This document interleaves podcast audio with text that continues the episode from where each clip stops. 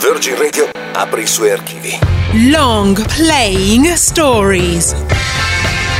Gli album fondamentali della storia del rock. Raccontati da Paola Maugeri. Long Playing Stories. Un'altra leggenda ci ha lasciato. Un maestro del rock blues che negli anni 60 era per tutti l'unico ed il solo. Il basso elettrico aveva un nome ed era quello di Jack Bruce. Questa puntata di LP Stories è dedicata a Jack Bruce e alla band con cui ha fatto la storia, e cioè i Cream.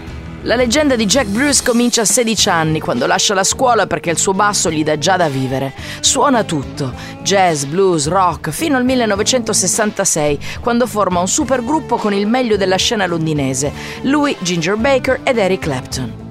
Jimi Hendrix non è ancora arrivato ed Eric è il numero uno al mondo. Con lui i Cream diventano una potenza, ma la band stessa è basata sul fatto che ognuno dei tre membri rimane impressionato dall'altro e vuole suonare con lui.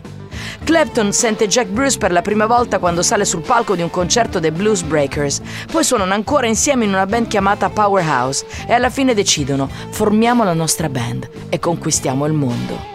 Eric Clapton ha salutato il suo amico Jack Bruce con una canzone, uno struggente blues acustico intitolato To Jack. Noi lo salutiamo con uno dei pezzi più belli dei Cream, dall'album Disraeli Gears. Questo è Strange Blues.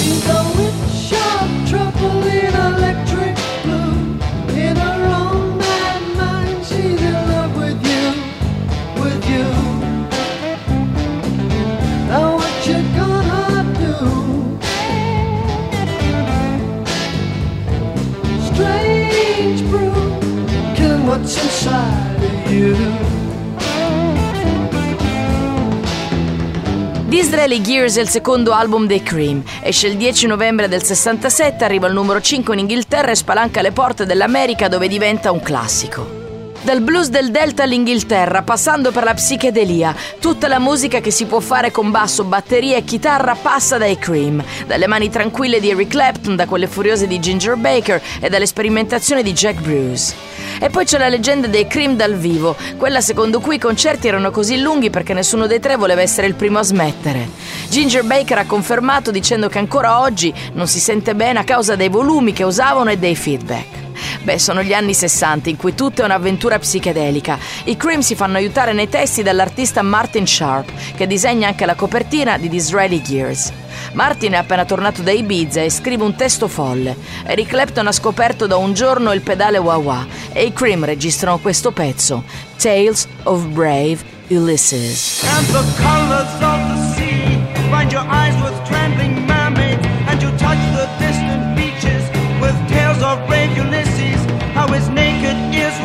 tortured by the sirens sweetly singing, for the sparkling waves are calling you to kiss the white lace net. Nell'agosto del 1967 Eric Clapton e Jack Bruce vanno al Savoy Theatre di Londra a vedere un concerto decisamente speciale, The Jimi Hendrix Experience.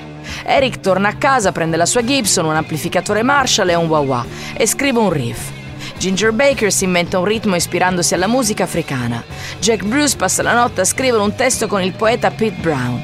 Nasce così Sunshine of Your Love, un vero capolavoro, lo dedichiamo alla memoria del grande Jack Bruce. Questi sono i Cream e questa è la bellissima Sunshine of Your Love.